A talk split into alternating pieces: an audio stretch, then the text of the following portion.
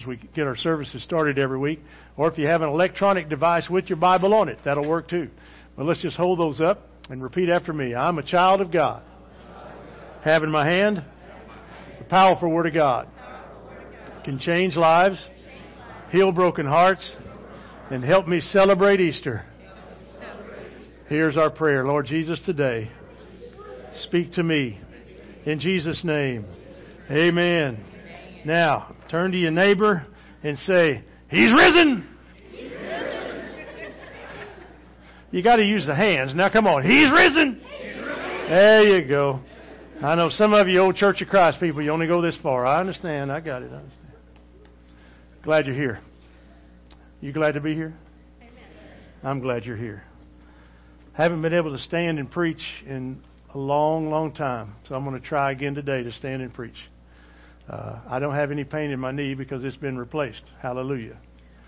Now the pain's in my lower back because I'm having to carry all this weight around again on on up as I'm standing up. But uh, hallelujah. We begin a new series today. You see it up on the screen, the Red Letter Day. How could Easter Sunday become a red letter day? Well, as Lindsay and Stephanie sang to us, his love was written in red. His blood was shed so you and I could have eternal life. His blood was shed so that you and I could have peace. His blood was shed so that we could have healing. And so today, we're going to look at this red letter day called Easter, and then in this series, we're going to take a few of the statements Jesus made from the cross and talk about them. Today will be one, and uh, one that I think is very close to each of our hearts because we've experienced it in some way or another. What's important to understand is that God loves you more than you could ever know. God cares about you more than you could ever know. And God has a purpose for you, and He has a dream for you. So we want to talk about that. Last week, uh, in leading up to today's message, we were looking at a passage of Scripture that I want us to go back and take another look at a little bit deeper. If you have those Bibles or electronic devices, would you find Matthew chapter 27? We'll pick it up at verse 37. It says, Above Jesus' head, they placed the written charge against him This is Jesus, the King of the Jews. Now, you ought to understand that's a mocking statement. They were mocking him. Now, I've always wanted to be a person who was inducted into somebody's Hall of Fame. I've always wanted to be a Hall of Famer because I always thought I was that good. Yep. See, they cry, you know, when I when I mention that. In our midst are two Hall of Famers in our in our services today. You might say two. Oh yeah, there's two, maybe more. Two is all I know about. Actually, three because I was inducted into a Hall of Fame. You didn't know that, did you? Twelve years ago, I was inducted into the FCA Hall of Fame of Northeastern Oklahoma. It's such an astounding uh, feat that I accomplished, nobody knows about it. it was awesome. I got a little email and from the guy that's the Northeast Oklahoma director, and he said, "I've just put you in the Hall of Fame." I thought, "Praise God!" So now I can say I'm a Hall of Famer, and that means absolutely nothing to anybody. But they were mocking Jesus. 38. Two robbers were crucified with him one on his right, one on his left. Those who passed by hurled insults at him, shaking their heads and saying, You are going to destroy, you who are going to destroy the temple and build it in three days, save yourself. Come down from the cross if you are the Son of God. In the same way, the chief priests, the teachers of the law, and the elders mocked him. He saved others, they said, but he can't save himself. He's the king of Israel. Let him come down. now from the cross and we will believe in him. Just continual mocking, deriding, berating. Verse 43 He trusts in God.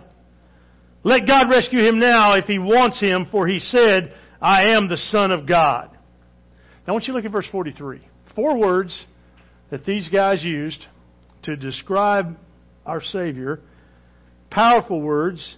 He trusts in God. but what they're saying is, where's your God now? You ever felt that? You ever had something arise in your life that you wondered, where's God now? Where is He?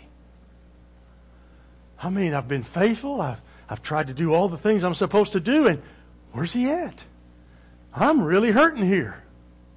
Where's He at?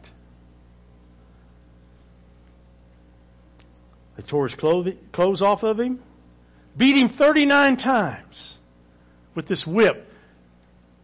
King James calls it a cat of nine tails. What it was was nine strands of leather, and they would embed in the leather sharp pieces to tear and round, hard, ball type pieces to inflict bruising. And so they would take all those on a handle and the nine would be out here, and that Roman soldier would sling that nine leathered piece whip onto the back of Jesus, and once it was thrown, obviously it would stick. It didn't just leave a welt mark, it left cutting and bruising. And as they would drag it down his back, you can imagine the tearing that went on. But the one that gets me is when they would throw it, because he was stretched out, right? And they would throw it around the front rib cage. And then pull it back. Only to have those lacerations be quite painful. Blindfolded him, slapped him in the face, put a crown of thorns on him, hung him near naked on the cross. Where is your God now? Where is your God now? Trust. Peitho. to convince, to rely on with inward certainty. Inward certainty. Have full confidence or complete trust. Trust is a valued characteristic. Those of you that are married, those of you who hope to be married, one of the things that you have in that relationship is this idea of trust. You trust that your mate is going to leave in the morning, behave themselves, and come back home. Amen? Just me? I'm the only one. Me and Chrissy were the only ones that think that. Amen. Oh, okay. Well, don't let me drag it out of you. Maybe I need to spend a message on trust here. Okay. It's kind of like a magician. I love magicians, especially those that can really do it well. And there's some of these young guys that are out there. That, it just baffles me how they they'll they'll get a deck of cards. They'll have you write your name on the card. You'll, they'll put it back in that deck. He'll put it aside, and then he'll pull out of, of his pocket a deck that's sealed, unseal it, pull it out, go through it, and find the card that you just signed in that deck that he pulled out of his pocket. I don't know how to do it.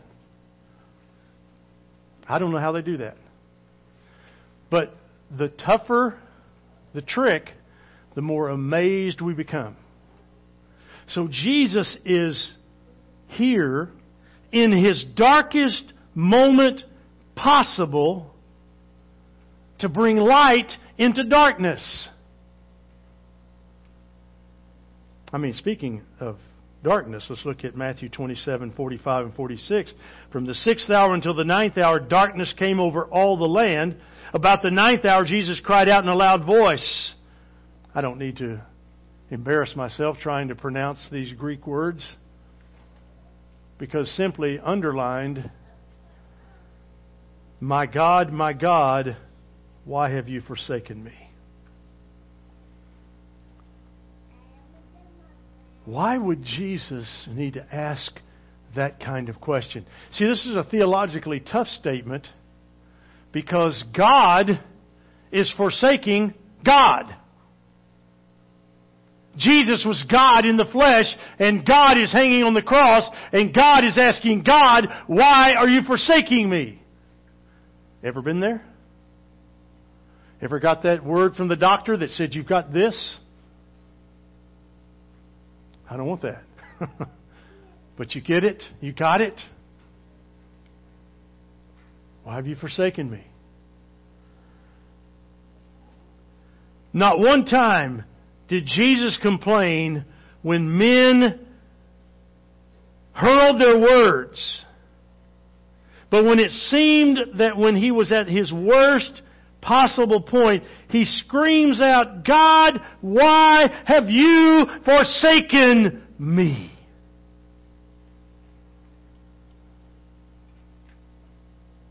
I want you to meet three people in this video. Let's hear their story.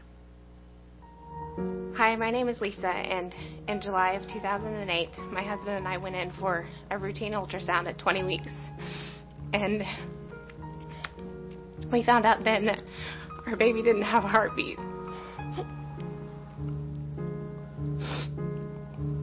Hi, my name is Scott. About it was the early morning I got a phone call and it was about my grandson being taken to the hospital. And he was my little buddy. He was he was the world to me. I have other grandkids, but but Nova was he was special.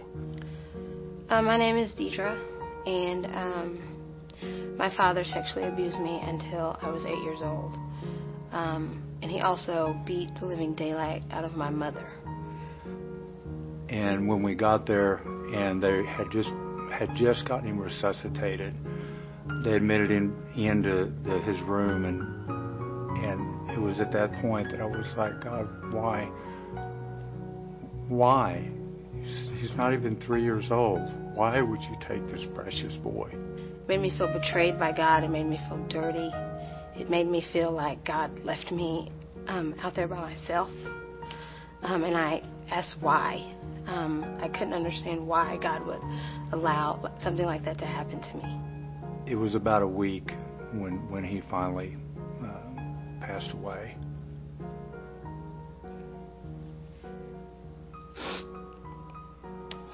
So that was the hardest thing that we ever had to go through. And it was the hardest point in my life. And I questioned and questioned and questioned why. Why was this baby taken from us? When I never got to hold him or kiss his face. Well, there's some hurt there, isn't there?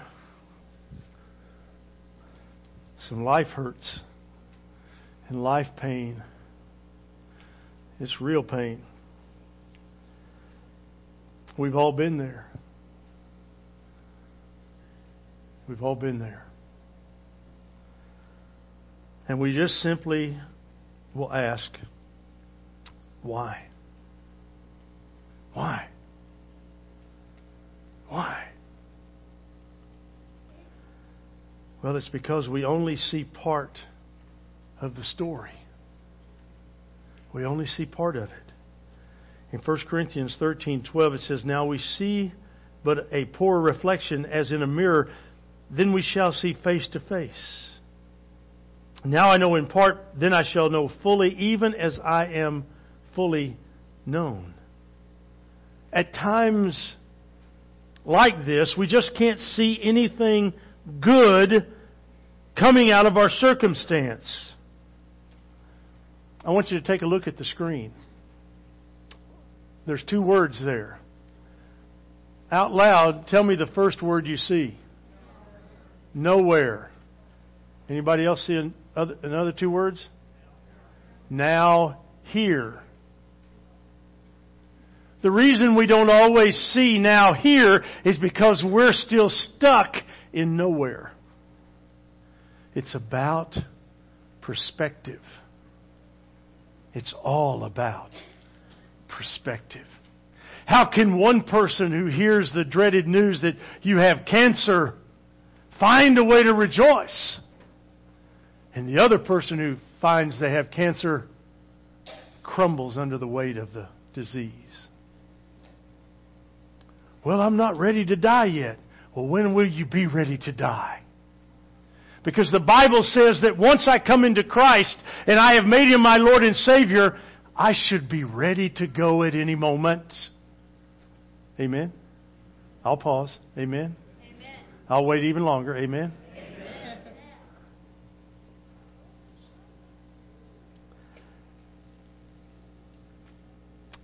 Jeff, our oldest son, developed jaundice when he was born. Many of you understand that. One of the things we had to do is take him back to the hospital several days after we went home for them to check his bilirubin. And the way they did that, being a young dad, and I had no idea what was going on, so they said, Dad, you hold him. Okay. So I get my arms around him, and I'm holding him, and we're giggling, and I'm trying to get him to laugh.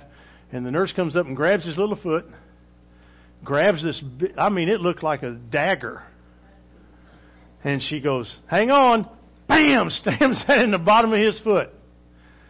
Now, he just said, Well, Dad, that was so much fun.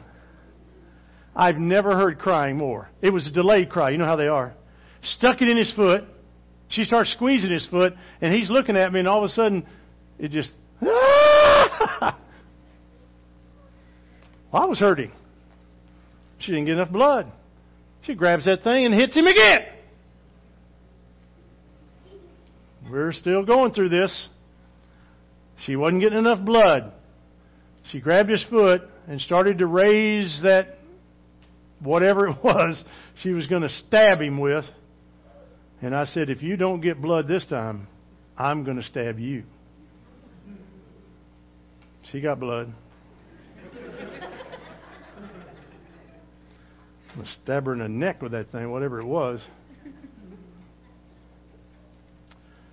And I wasn't really hurting. I mean, Jeff was the one that was being inflicted with stab wounds in the bottom of his foot. There's times when we are just incapable of understanding God and His divine purpose. There's just times when we're incapable. I didn't understand why she needed to jab him in the foot three times. I, I just didn't get it. If you don't get it the first time, we'll come back tomorrow. I don't want to see my children in pain, do you? No. If your child was laying dying in bed, you would say this prayer Lord, put me there and take them out. Sure, you would. That's what parents do. That's what grandparents do. That's why Scott could not understand how could God take this little three year old boy away from me?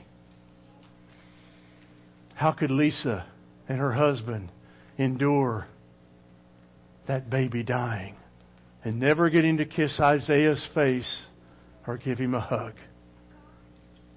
Gosh, that's pain. That's deep, deep pain. But we've got to remember what God tells us in Isaiah 55. He says, My thoughts are not your thoughts, neither are your ways my ways, declares the Lord. As the heavens are higher than the earth, so are my ways higher than your ways, and my thoughts than your thoughts. Wow. So I want to give you three ways that you can remember when things come into your life that you don't understand. And the three of them are that God is good. Say that after me. God is good. Secondly, God is for me. God is for me. Thirdly, God is with me. Very good. So God is good. God is for me. And God is with me. You got it. You passed the test. Amen. But let's take a look at each of those. God is good. All the time. God is good. We say that too a lot around here. In Mark 10:18 it says, "No one is good except God alone." Why is that an important statement? It's because we tend to project our present situation on God. When we don't understand, we say, God, why have you left me? When Jesus was hanging on the cross, the human nature within him, so much like us, said, why have you forsaken me? And you feel the pain that Jesus is feeling?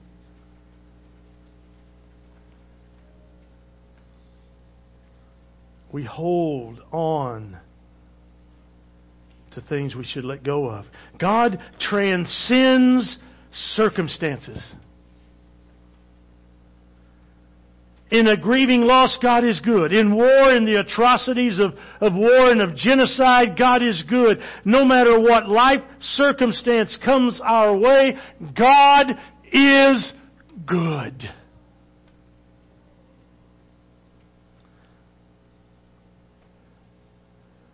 Secondly, God is for me. Romans 8:31 says if God is for us, who can be against us? Oh, I like that verse, don't you? I mean, when I was younger, I was at a football game, and we used to get uh, your your little things to carry your drinks was this cardboard, flat cardboard thing, and it would have four holes in it, but it made a great frisbee without the drinks in it. it wasn't too good if you threw the drinks inside there. But anyway, so I was throwing that thing around after a game, and I was having a time of my life, and I saw it. And he goes, and hits a guy right in the head.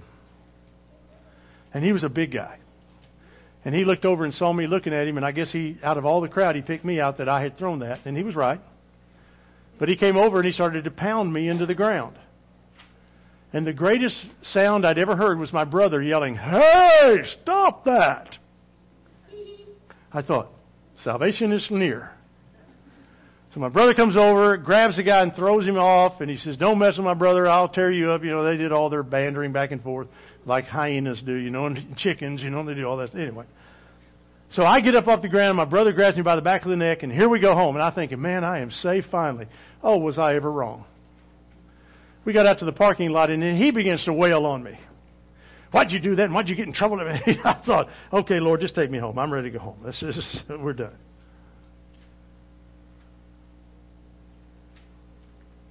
But I have to always remember that he was really for me.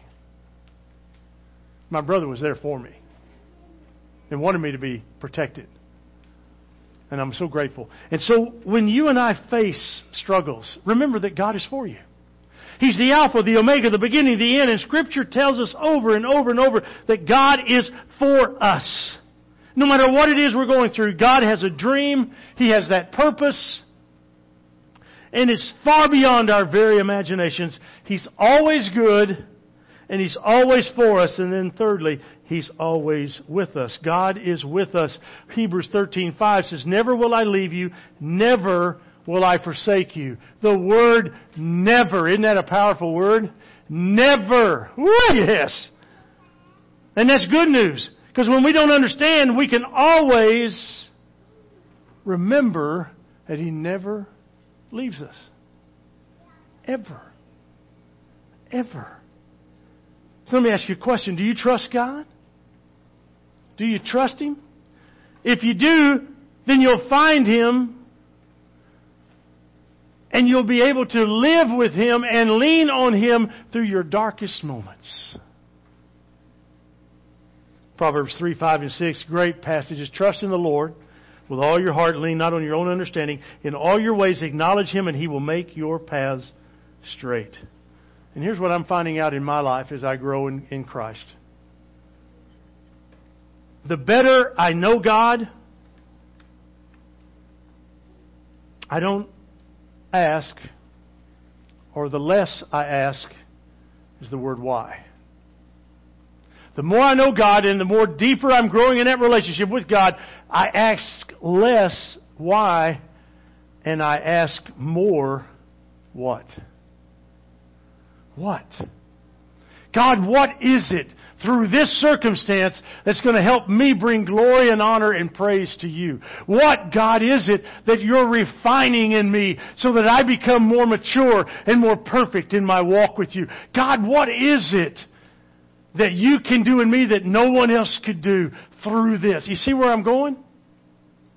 And the deeper you walk, the deeper you develop, the greater you're able to ask what instead of why.